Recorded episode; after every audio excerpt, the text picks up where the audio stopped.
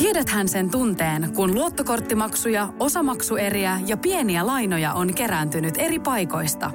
Kysy tarjousta lainojen yhdistämiseksi Resurssbankista. Yksi laina on helpompi hallita ja taloutesi pysyy paremmin tasapainossa. Yhdistä lainasi ja nauti talouden tasapainosta. Resurssbank.fi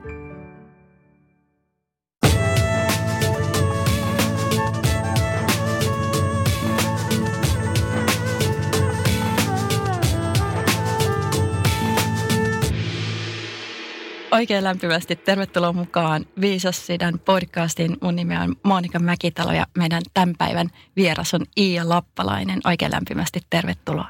Kiitos Monika. Ihanaa olla täällä sun kanssa juttelemassa joogasta. Oot fysioterapeutti, joogaterapeutti, joogan opettaja, joogakoulu, joogatilan perustaja. Sulla on pitkä kokemus. Mitä sana jooga tarkoittaa? No Joogahan tarkoittaa, sillä on oikeastaan kaksi juurisanaa, mistä se lähtee, joista toinen tarkoittaa yhdistämistä ja toinen tarkoittaa sulautumista. Eli se on niin yhdistää ja sulautua. Ja oikeastaan ne tarkoittaa samaa. Se sulautuminenkinhan on sitä, että me ollaan syvässä yhteydessä. Ja jooga tarkoittaa sitä, että me ollaan syvässä yhteydessä itseen – meidän sisällä olevaan tietoisuuden tilaan. Eli me ollaan läsnä siinä syvässä tietoisuuden tilassa. Me tavallaan sulaudutaan. Se on niin kuin joogan tavoite. Mm. Että me ollaan sitä tietoisuutta, sitä samaa, mikä meissä kaikissa on. Meissä kaikissa on se yhteinen tietoisuuden tila. Ja kun se tarkoittaa sitä, niin se oikeastaan tarkoittaa myös sitä, että mitä me ei olla. Eli me ei olla meidän keho, me ei olla meidän mieli, me ei olla meidän tunteet, vaan me voidaan tarkkailla meidän kehoa, meidän mieltä ja meidän tunteita. Ja hirveän useinhan me samaistutaan meidän kehoon, mieleen, tunteisiin. Mutta se tavoite olisi, että me päästäisiin niin kuin niiden tuolle puolen. Että me annetaan niiden olla. Me tarkkaillaan, mutta me ei samaistuta niihin. Eli yhteys siihen itseen ja tietoisuuteen. Osaatko sanoa, että mikä on se itse, mikä on tietoisuus? No se on just se, että me pyritään näkemään selkeästi, että meille, niin kuin me ei anneta niiden meidän vanhojen mallien, niiden painaumien, mitä meidän elämä on meihin jättänyt. Me ei anneta niin kuin niiden muokata sitä meidän kokemusta – että useinhan me mennään, niin kuin esimerkiksi joku ihminen tulee joogatunnille, että voi vitsi, viimeksi oli niin ihana harjoitus. Teethän nyt sen saman, mulle tuli niin hyvä olo. Niin se on just sitä, että me ei niin kuin, että me tullaan uteliaana, että no niin, nyt tuun tähän ja nyt teen tämän. Enkä odota sitä lopputulosta, vaan elän niin kuin tätä hetkeä selkeästi kirkkaasti. Niin kuin mun joogaopettaja Arvo Tavi – aina sanoo, että aloitetaan puhtaalta pöydältä. Että me ollaan niin kuin aina aloittelijoita, aina uteliaana mennään eri tilanteisiin. Ei vain joogaharjoitukseen, vaan kaikkeen. Että niin kuin vaikka kun me tullaan radioon jutteleen, niin ei niin kuin ole sillä, että apua mua pelottaa. Tai vaikka pelottaisi, niin, niin kuin sillä, että no niin, se on mun tunne, mutta mie en ole se pelko. Että no niin, nyt me on tässä ja katsotaan mitä tapahtuu. Ja niin kuin, niin kuin on läsnä vaan tässä hetkessä ja ja annan tämän olla, enkä odota jotain lopputulosta. Niin tavallaan sitä, että me niin kuin ollaan, ollaan tässä hetkessä. Jos, jos tämä on jollekin nyt täysin hebrea, että no miten mä oon sitten siinä hetkessä, niin olisiko sulla joku vinkki antaa, että miten oon tässä hetkessä? No vaikka sille, että just nyt siellä, missä oot, niin tunne ensin, että miten sä istut. Tunne vaan, anna sun mieli vaan kuuntele, miltä sun keho tuntuu nyt. Onko sun ylä- ja alahampaiden välissä tilaa? Miten sun hartiat on? Miten sun otsa? Ja sitten kuuntele, miten sun hengitys virtaa nyt. Tunne, mistä sun sisähengitys alkaa, miten se virtaa sussa. Mistä sun uloshengitys alkaa, miten se virtaa sussa. Se on niin kuin yksi keino, että se kuuntelet sun tämän hetken kehoa, kuuntelet sun hengitystä ja tajuat, että sä tarkkailet niitä. Että sä vaan niin kuin Sussa on se tarkkailija, joka tarkkailee. Miten mun hengitys kulkee, miltä mun keho tuntuu, miltä mun mieli tuntuu nyt. Ahaa, vai niin. Olen utelias, mutta en ollenkaan arvostele. Hyväksyn, että no niin, nyt ollaan tässä näin. Tämä oli jännä kokemus, koska ainakin mä itse nyt rauhoittuin tuosta niin kuin saman tien, että jaa no, enpäs mm. tässä niin kuin, että kaikki hyvin. Mm. Että tuoko se läsnäolo aina rauhaa? No, no ei tietenkään välttämättä aina tuo rauhaa. Uh, tavoite on aina se rauhantila, mutta matkalla sinne rauhantilaan niin voi nousta kaikkea. Nousee just niitä negatiivisiakin tunteita, niitä vanhoja muistoja. Ja sitten se vaan on, että takerutaanko me niihin muistoihin. Jotkut asiat on sellaisia, jotka kaipaa selvittämistä, kaipaa käsittelyä ennen kuin me on joku niin kuin vaikka vatsassa joku olo, joka kiristää. Ja sitten voi alkaa miettiä, että mistä tämä oikein johtuu, että mikä tämä juttu on. Ja sitten joskus sitä voi itsekseen selvittää, joskus voi vaan miettiä, että no niin, se on nyt joku huono olo ja huokasen ja hengitän sen pois ja tunnen, että sisähengitys vaan antaa mulle tilaa. Se tuo tilaa siihen mun jännittyneeseen, kireeseen möykkykohtaan. Se avaa sitä. Ja uloshengityksellä päästään irti siitä möykyn kokemuksesta. Joskus se voi auttaa. Joskus se möykky pitää nostaa pöydälle ja selvittää ystävien tai terapeutin tai jonkun kanssa, mikä tämä on, mikä mua nyt estää vaikka hengittämästä tai mikä tuo mun kehoon jotain epämiellyttävää tuntemusta, joka vaikuttaa muuhun kokonaisvaltaisesti. Mutta välillä joogaharjoitus tuo esiin kaiken niin kuin elämä. Se on välillä tosi kärsimystä. Mutta sitten vaan, että miten me siihen suhtaudutaan, mitä me tehdään sille. Mikä on se meidän, me itse voidaan vaikuttaa siihen meidän omaan elämään. Ja se on musta se joogan niin kuin mahtava juttu, että jooga antaa meille keinoja vaikuttaa itse omaan elämään. Monesti ajatellaan ehkä, kun kuullaan sana jooga, että et se on niin kuin sitä fyysistä harjoittelua, mutta mitä kaikkea siihen joogaan, mitä jooga on, mitä siihen liittyy? No joogan määritelmähän itsessään on, että jooga on mielenrauhan tila. Tai oikeastaan niin kuin, että jooga on semmoinen tila, jossa mieli voi keskittyä vaan yhteen asiaan. Ja jos mieli keskittyy vain yhteen asiaan, niin silloin mieli on aika rauhassa – aika useinhan mieli on vähän niin kuin semmoinen kännissä oleva pikku apina, joka hyppelee asiasta toiseen. Tuun keittiöön ja mietin, että mitä hitseä me täällä teen, miksi me tulin tänne. Niin jooga määritelmä on se, että jooga on tila, jossa mieli voi keskittyä vain yhteen asiaan. Että ne mielen kaikki muut poukkoilut äh, hiljentyy. Ja sitten se, että miten sitä kohti päästään – jotkut ihmiset syntyy sillä, että ne on tosi rauhassa. Että ne on niin kuin, niitä on tosi helppo löytää se mielen rauha. Mutta sitten on meitä, jotka ei niin kuin tosi helposti löydä sitä mielen rauhaa. Niin sitten se on ihan mahtavaa, että jooga antaa meille keinoja. Jooga niin kuin antaa meille semmoisen toiminnan tien, jota me voidaan tehdä. Ja siinä on just tärkeä se oma motivaatio, että voin itse vaikuttaa omaan elämääni. Voin niin kuin motivoitua tekemään joogaharjoitusta – voin tutkia näitä joogafilosofisia kirjoituksia ja pysähtyä kuuntelemaan, että miten tämä kaikki vaikuttaa minuun. Mitä, niin kuin muuttaako se mua? Muuttaako se mua selkeämmäksi? Tuokse se mua lähemmäksi sitä mun omaa, sitä tietoisuuden syvää tilaa? Onko me enemmän oma itse? Että me vertaa, että no niin, niin kuin ei kukatkaan vertaa, että vitsi, että onpa tuo tulppaani tuossa vieressä. Ihana, että vitsi, miksi me on ruusu. Vaan että niin kuin Jokainen saa kasvaa omaksi itsekseen ja löytää sen oman tavan elää. Se joogaharjoitus, se tarvitsee sitä motivaatiota, sitä, että me itse mietitään, että miten tämä vaikuttaa meihin, tämä meidän joogaharjoitus. Ja se, mikä joogassa on myös tärkeää, on se, että ei odoteta mitään lopputulosta. Että me tehdään sitä harjoitusta, mutta sitten me vaan niin kuin antaudutaan korkeimman varaan, että – niin kuin mun opettaja A.G. Mohan aina sanoi, että do the best and leave the rest. Että tehdään parhaamme ja sitten vaan annetaan olla. Että tehdään niin kuin sitä tekemisen ilosta. Joka on kokemus. että se on se joogaharjoitus, mutta sitten se tavoite ei ole, että me siellä matolla tehdään joogaharjoitusta. No sekin on tavallaan yksi tavoite, mutta se, sen joogaharjoituksen tavoite on se, että me voitaisiin selkeämmin elää niin kuin itsemälaista elämää ja hyväksyä, että jokainen meistä elää omanlaista elämää ja me tavallaan jaetaan se syvä tietoisuus, sisäinen rauhantila, että me kaikki jaetaan se sama syvällä oleva rauha.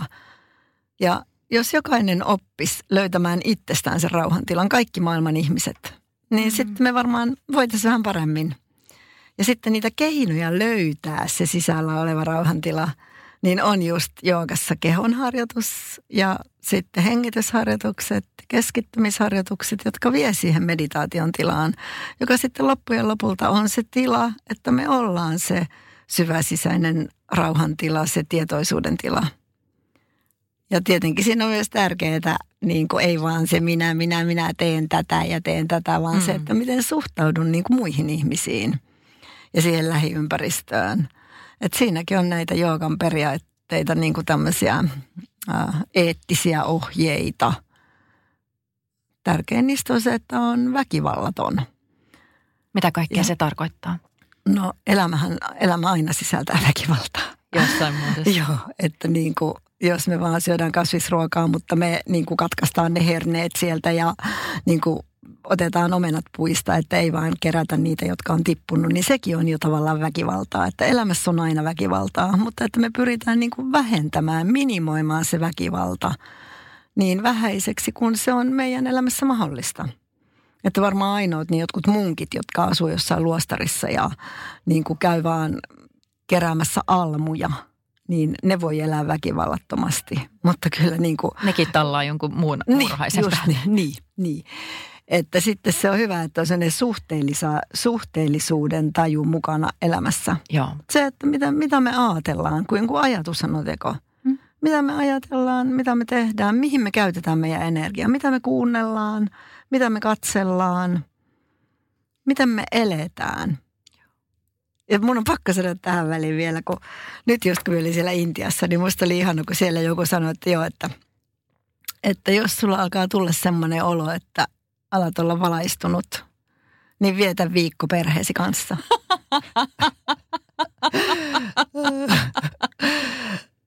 että se on tosi hyvä, kun lähimpien, lähimpien ihmisten kanssa vähän aikaa elää, niin sitten alkaa löytää niitä suhteellisuuden, suhteellisuuden tajua ja sitä, että, että niin kuin mitä voi niitä tehdä ja, ja miten minä nyt tähän reagoin.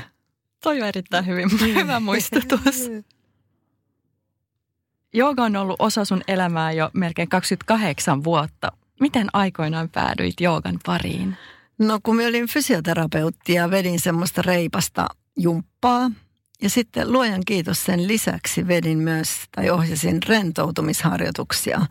Ja mä olin töissä semmoisessa psykiatrisessa hoitokodissa, jossa tehtiin luovaa liikuntaa ja kaikkea. Ja siellä mä niin opin tämän ottamaan huomioon niin ihmisen tämän psyykkisen alueen. Ja, ja sitten se kiinnosti mua ihan tosi paljon. Ja sitten me mentiin 90-luvun alussa, muutettiin Ranskaan. Ja mun mies mies meni jatko-opintoihin ja siellä yliopistossa oli ilmainen jooga. Ja mä olin aina ajatellut, että minä haluan käydä joogatunnilla. Enkä ollut vaan koskaan saanut itteeni. Ja sitten minä menin sinne ilmaiseen joogaan. Ja heti sen ekatunnin jälkeen musta tuntui, että minä leijuin sieltä ulos. Mulle ei osunut jalat maahan ja mä olin ihan, että nyt minä olen löytänyt sen, mitä minä olen etsinyt. Että tämä oli niin kokonaisvaltaista – me tehtiin vahvoja liikkeitä, mutta heti silloin eka tunnilla se joogan opettaja puhui hengityksestä. Ja se heti niin kuin ohjasi jotenkin lempeästi ja helposti, että miten me otetaan hengitys mukaan siihen harjoitukseen. Ja sitten kun me pysähdyttiin aina välillä ja kuunneltiin, että mitä tämä harjoitus mulle teki. Ja mulle se pysähtyminen oli joku ihan uusi juttu. Aivan. Että kesken kaiken niin kuin pysähdyttiin ja käännettiinkin huomio sisäänpäin. Ja silloin minä mietin, että tätä minä haluan opiskella lisää. Ja edelleen mietin, että tätä minä haluan opiskella lisää. Joo. Onko sun käsitys joogasta ja mitä se on muuttunut vuosien varrella? No joo, on se varmaan muuttunut, mutta jotenkin mulla oli semmoinen onnellinen alku, että minä heti koin sen kokonaisvaltaisuuden sillä ekatunnilla. Ja enemmän se ehkä silloin alussa oli mullekin niin kuin monelle muullekin kuitenkin semmoista fyysistä harjoitusta. Vaikka siinä heti oli se hengitys. Ja tämä opettaja vielä heti ekatunnilla käytti ääniharjoituksia, mikä mulle oli tosi outoa ja ihmeellistä. Mutta on se ehkä tullut silleen, se joogan henkinen puoli on tullut mulle paljon tärkeämmäksi. Että jooga on niin kuin henkistä kehittymistä niin kuin kohti sitä oman semmoisen rauhantilan löytämistä. Niin kyllä se on niin kuin vahvistunut, että se on henkinen harjoitus, ei uskonnollinen, vaan että se rauhantila, niin sitten, että mikä se on, mikä se korkeampi voima on – kenen varaan voi antautua, niin se on sitten eri ihmisille erilainen, eri niminen. Mutta minä itse koen, että se on kuitenkin semmoinen sama yhteys, joka meissä kaikissa on. Kyllä. Ja sen jotenkin, ehkä väärin sanoa tavoitteleminen, mm. mutta se, että antaa sen löytyä ja löytää itsestään tilaa sille ja – antaa jotenkin itsensä olla siinä tämmöisen kaikkeuden äärellä, niin se on semmoinen, niin kuin, joka ei silloin ihan heti ollut mukana. Joo. Semmoinen ajatus mun harjoituksessa. Aivan. Nyt on tullut kaikenlaisia, että meillä on olut jooga, meillä on vuohijooga, skumppajooga ja vastaavanlaisia tempauksia. Onko tässä kyse enää joogasta tai onko se enemmän viihdet? Ha, vaikea sanoa, koska minä en ole käynyt koskaan missään näistä joogista, niin, niin mun on vaikea tietää, mitä se oikeasti on. Ja että mulle jooga on se, että me pyritään niin kuin vähentämään kärsimystä elämässä, löytämään niin kuin semmoista harjoitusta, joka antaa meille selkeyttä – ja silleen vähentää kärsimystä, että me ei takerruta mihinkään. Totta kai elämässä on aina kärsimystä ja surua. Ja ne on hyvä elää läpi. Mutta että me ei takerruta mihinkään. Että se, mulle se joogan tavoite on just se selkeys ja se, että mieli keskittyy. Ja sitten voi olla, että se eri ihmisille tulee erilaisten joogaharjoitusten kautta. Joo, joo. Mä mietin, että kun on niin paljon eri erilaisia suuntauksia ja joka päivä tulee varmaan yksi uusi joogalaji niin kuin mm. pörähtää kentälle, niin ollaanko tai uskotko, että siinä on vaarana, että me kadotetaan sitä joogan alkuperäistä sanomaa ja päämäärää? Mm, tuohonkin on niin kuin vaikea vastata, koska sitten taas, että mitä kautta joku ihminen tulee joogaan. Että se voi tulla jonkun meidän mielestä oudon kuulosen jutun kautta mutta, mutta sitten siinä ihmisessä herääkin kiinnostus, että mitähän tämä jooga on. Et mun on niin kuin hirveän vaikea jotenkin asettua silleen muiden ihmisten saappaisiin, niin. että mitä se kellekin Joo. merkitsee, kun meillä on, aina on niin kuin monta tietä. Ja aina se, että mikä on kenenkin ihmisen tie, niin, niin kuin jotkut ihmiset heti – löytää juuri tämän oikean joogan. Heti pääsee mohanien oppilaaksi ja seuraa sitä tietä ja on tosi onnellisia. Ja sitten olen itse kulkenut aika mutkikasta tietä ja kaikesta oppinut jotain ja on tosi onnellinen niistä mutkista ja käänteistä ja pienistä törmäyksistä ja kaikki on opettanut mulle jotain. Niin.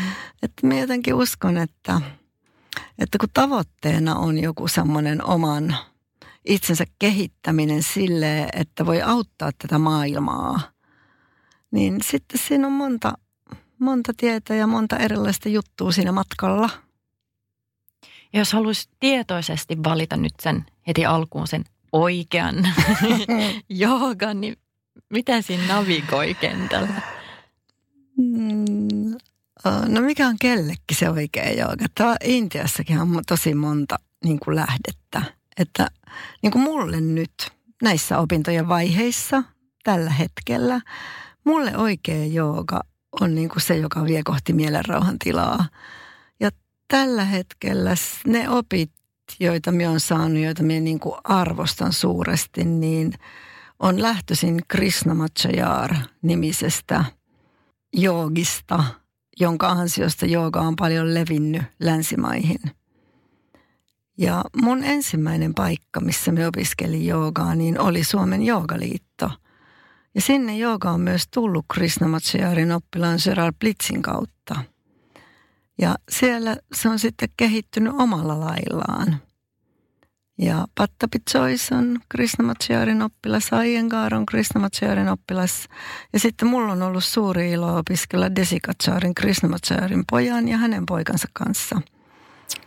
Ja sitten onneksi sen jälkeen tapasin Mohanit, AG ja Indra Mohanin, jotka ovat opiskelleet yli 20 vuotta Krishnamacharin kanssa – ja heidän poikansa Ganes Mohan, joka on lääkäri ja ajurvedalääkäri ja opettaa joogaterapeutteja, niin mulle se on ollut niin kuin semmoinen suurin kiitoksen aihe tällä mun joogatiellä, että heiltä me on eniten oppinut sitä nöyrää ja vahvaa joogaa ja semmoista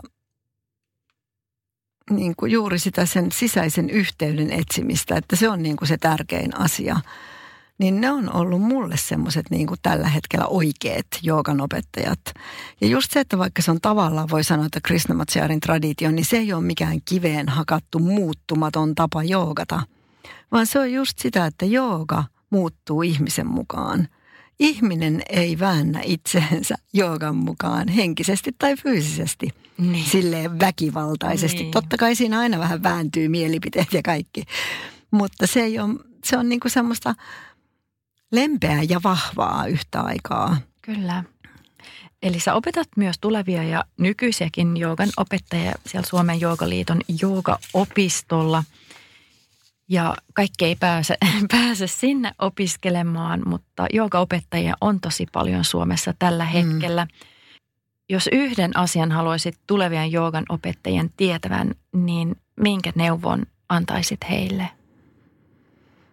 Oh, tosi vaikea sanoa yksi asia. Tänne kaikki jotenkin, tämä mun ajatus on niin kuin sille, ei ehkä ihan yksi ajatus. Mutta se, mitä minä aina haluaisin kysyä, että mieti, että mitä jooga – sulle tarkoittaa? Mitä jooga sulle itselle merkitsee? Miksi haluat opettaa sitä eteenpäin? Mikä on sun motivaatio olla joogan opettaja? Ja sitten, miksi opetat niin kuin opetat? Miten sä rakennat sen sun joogaharjoituksen? Mikä sulla on pohjana siinä? Miksi sä teet tämän ja tämän? Ootko tutkinut sitä itsessäsi? Oletko opiskellut sitä? Seuraatko vaan jotain jonkun toisen antamaa ohjetta? Mikä on se sun motivaatio ja miksi opetat näin niin kuin opetat? Joo, eli vähän itse tutkiskelua. Niin, kyllä, niin, kyllä. Niin. Aivan. Mm. Sulla on tosiaan niin kuin todella pitkä kokemus tällä alalla. Miksi ihmiset tulevat joogatunnille sun kokemuksen mukaan? No hirveästi on erilaisia syitä, miksi ihmiset tulee joogatunneille ja myös miksi ihmiset tulee joogaterapiaan, koska minä myös teen sitä yksilöllistä joogaterapiaa. Ja kummallekin näille on paljon erilaisia syitä. Eli aika monella on joku tuki- ja liikuntaelinongelma ja erityisesti selkäongelma, joka saa ihmisen miettimään, että mitä hän voisin itse tehdä – jotta tämä ongelma helpottus ja jotta tämä ei enää tulisi uudestaan. Ja se on yksi tie, miksi moni löytää joogan. Ja sitten se, mikä musta on aika yllättävää, että, tai no en tiedä, onko se yllättävää, mutta kuitenkin mitä olen nyt huomannut, että ainakin yhtä paljon ihmiset tulee hakemaan niin kuin rauhaa stressistä – että ihmiset tulee joogatilalle sen takia, että ne on niin stressaantuneita. Joo. Ja se, mikä musta on yllättävää, on se, että nuoret ihmiset on stressaantuneita. Että mulla on tullut, no varsinkin siihen joogaterapiaan, niin nyt viime aikoina aika monta nuorta miestä, semmoista parikymppistä miestä, jolla on ihan tosi kova stressi. Joilla on uniongelmia ja joilla on ollut paniikkihäiriöitä. Ja sitten on itse löytänyt, että hei, on tämmöinen kuin joogaterapia. Ja nyt haluaisin kokeilla, että mitä voin itse tehdä itselleni. Yksikin nuori mies oli käynyt monella erilaisella unitutkijalla ja lääkärillä ja saanut erilaista juuri sitä oikeaa melatoniinia ja semmoisia tämmöisen sängyn ja erilaisia mittauksia. Ja sitten hän sanoi sen eka kerran jälkeen, että oi vitsi, nyt mä voin tehdä itse jotain. Niinpä. Niin ja semmoista, että mitä voin itse tehdä niin kuin arjesta. Mitä, mikä on semmoinen helppo joogaharjoitus, joka sisältää myös elämäntapamuutoksia ja jossa käydään vähän läpi sitä ravintoa ja sitten erilaisia joogaharjoituksia, niin kuin liikettä ja hengitystä ja mielikuvaharjoituksia, mitä voin helposti tehdä itse, Kyllä. jotta mun olotila paranisi. Joo. Niin että niin kuin monia syitä ihmisillä tulee joogaan. Ja jotkut tulee vain siksi, koska se on nyt niin muotia. niin, kyllä, hyvä niin. Just niin. Osaatko sanoa, miksi niitä ongelmia on tullut enemmän myös nuoremmille ihmisille, stressiä ja univaikeuksia, ahdistusta? Jotenkin varmaan mm, ehkä ulkopuoliset odotukset tai sitten ihmisen kuvittelemat odotukset itsestään. Että ihmiset kuvittelee, että pitäisi olla täydellinen ja siis moni nuori, joka ei ole semmoinen syrjäytynyt nuori, vaan joka on semmoinen nuori, kellä menee kaikki hyvin. On hyvä työpaikka ja opiskelupaikka ja niin kuin tavallaan ystäväpiiri ja harrastuksia ja kaikki on hyvin, mutta kun pitäisi olla vielä paremmin, pitäisi olla vielä täydellisempi, niin se ehkä tuo niitä ongelmia, että tavallaan ei koe, että riittää sellaisena kuin on. Tämä on niin kuin mun kokemus. Joo, ja joo. en tiedä, onko, se, onko tämä sosiaalinen media, että vertaillaan vai mikä siinä on, että niin kuin hirveästi tuntuu, että ihmiset vertailee tai ainakin haluaa aina niin kuin olla vielä parempi. Tavallaan se on hyvä, että kehittyy, mutta se, että niin kuin luopuisi niistä, niistä odotuksista. Ja onneksi niitäkin on paljon nuorissa. Niin kuin, että me mitenkään ole sanoa, että kaikki nuoret ovat stressaantuneita. Että on tosi paljon niitä, jotka sanoo, että hei nyt mun on aika relata – nyt en vastaa puhelimeen ja nyt on itsekseni ja relaan. Että musta se on ihanaa, että on kaikenlaista, mutta se on jotenkin niin kuin hirveän turhaa, että moni semmoinen hyvinvoiva nuori kokee, että on riittämätön. Mm. Että se jotenkin me ajattelen, että se on niin kuin myös meidän yhteiskunta, että miten me itse,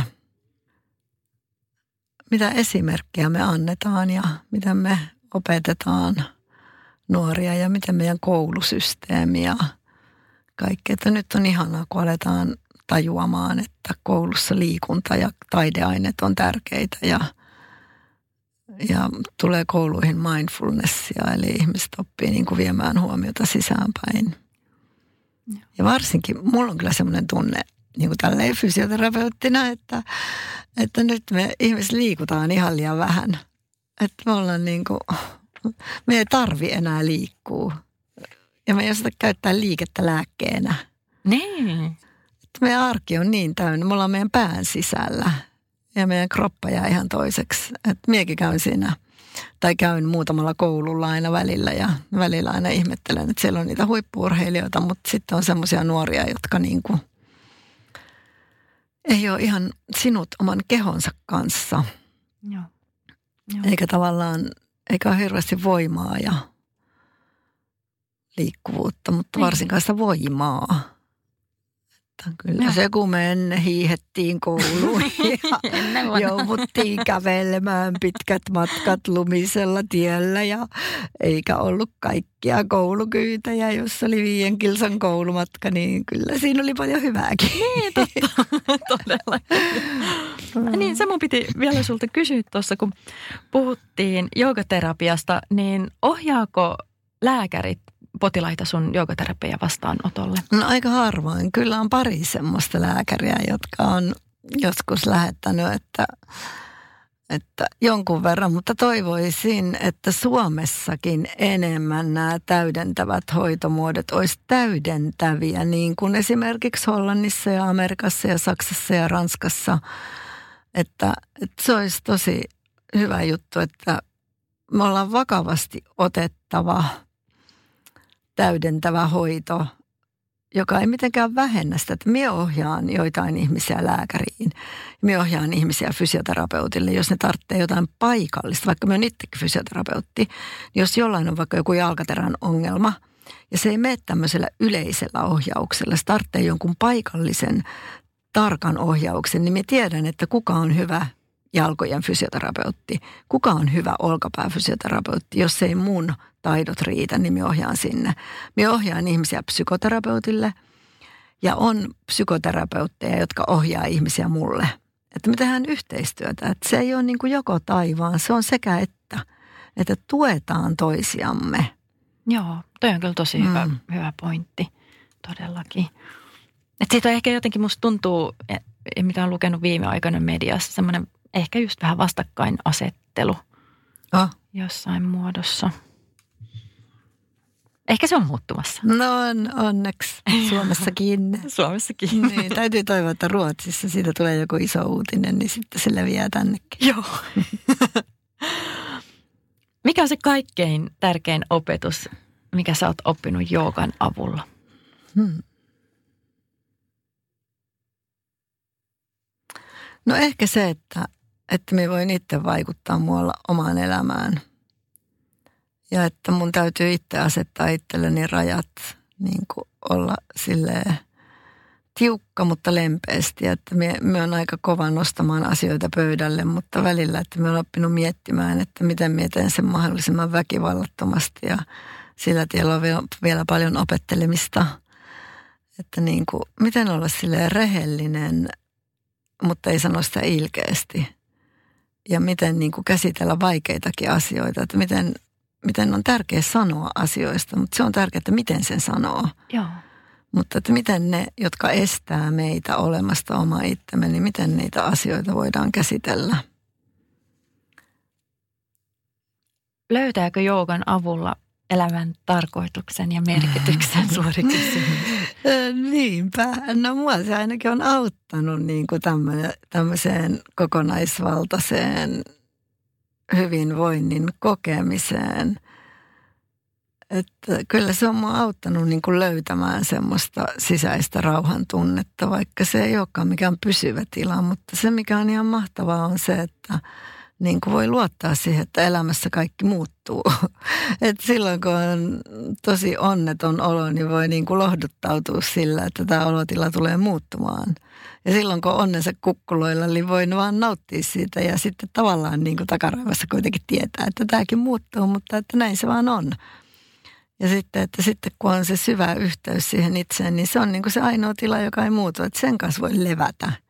Että aina löydän sen niin kuin sisäisen auringon, sisäisen semmoisen rauhantilan ja sinne voin palata, niin kuin, olla tavallaan hyvä ystävä itselleni ja tavallaan arvostaa sitä – vaillinaista omaa itseäni tässä vaiheessa.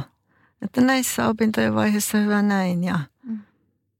ja kehityn ja muutun. Ja onneksi on loppuelämä aikaa niin kuin niin. kulkea tätä tietä. Kuinka, kuinka tärkeää se on, että, että tekee jotain harjoitusta, niin kuin, että yhdistyy siihen omaan sisäiseen rauhaan joka päivä? No mulle se on ihan elinehto. Että minä aina mietin, että minä tajuan, miten kukaan voi olla yksityisyrittäjä ilman, että sillä on oma joogaharjoitus. että kyllä minä niin kuin, minä niin kuin mietin, että se on mulle ihan, niin kuin, se on mulle ihan oleellinen osa mun elämää. Ihan sama, missä me on. Jos me on lentokoneessa tai jossain ahtaassa hotellihuoneessa tai niin kuin missä vaan, niin kyllä, kyllä mun elämän elinehto on mun oma joogaharjoitus. Että se sitten vähän muuttuu sen paikan mukaan, mutta mulle kyllä liikekin on lääke. Että kyllä mulle se liike myös on tarpeellinen. Ja sitten se hengitys, joka jotenkin auttaa mua keskittyyn. Ja sitten se meditaatioosuus, joka välillä niin kuin tuntuu silleen syvältä ja välillä ei. Mutta se on niin kuin, Se on mun, mun hengissä pitävä voima. Kyllä, joo. Tuleeko sulle vielä jotain mieleen, mitä sä haluaisit sanoa tähän loppuun? Ehkä se, että, että kun etsii sitä rauhantilaa, niin sitten välillä, välillä moni ajattelee, että no se on tosi vakavaa. Ja välillä se onkin vakavaa, mutta sitten musta se, mikä on ihanaa, on semmoinen, kun mä oon kerran keskustellut mun italialaisen, sisilialaisen ystävättären kanssa – niin kuin lasten kasvatuksesta, että mikä on tärkeää lasten kasvatuksessa. Ja sitten tämä mun ystävätär sanoi, että tärkeää on rakkaus ja huumori. Niin sitten me aloin miettiin, että mikä on tärkeää elämässä. Ja tästä on nyt parikymmentä vuotta ja mä aina välillä mietin tätä. Ja mä oon aina sitä mieltä, että oikeasti elämässä on tärkeää rakkaus ja huumori. Että kun me löydetään sellainen rakkaus jotenkin itseen ja tähän elämään ja tajutaan, että tämä elämä on yhteistä ja sitten välillä voidaan vähän naureskella, niin, niin se jotenkin auttaa elämää. Aivan ihana. Kaipaako keittiösi remonttia tai pitäisikö auto vaihtaa? Me Resurssbankissa autamme sinua, kun tarvitset rahoitusta. Nyt jo yli 6 miljoonaa pohjoismaista resursasiakasta luottaa meihin. Resurssbank.fi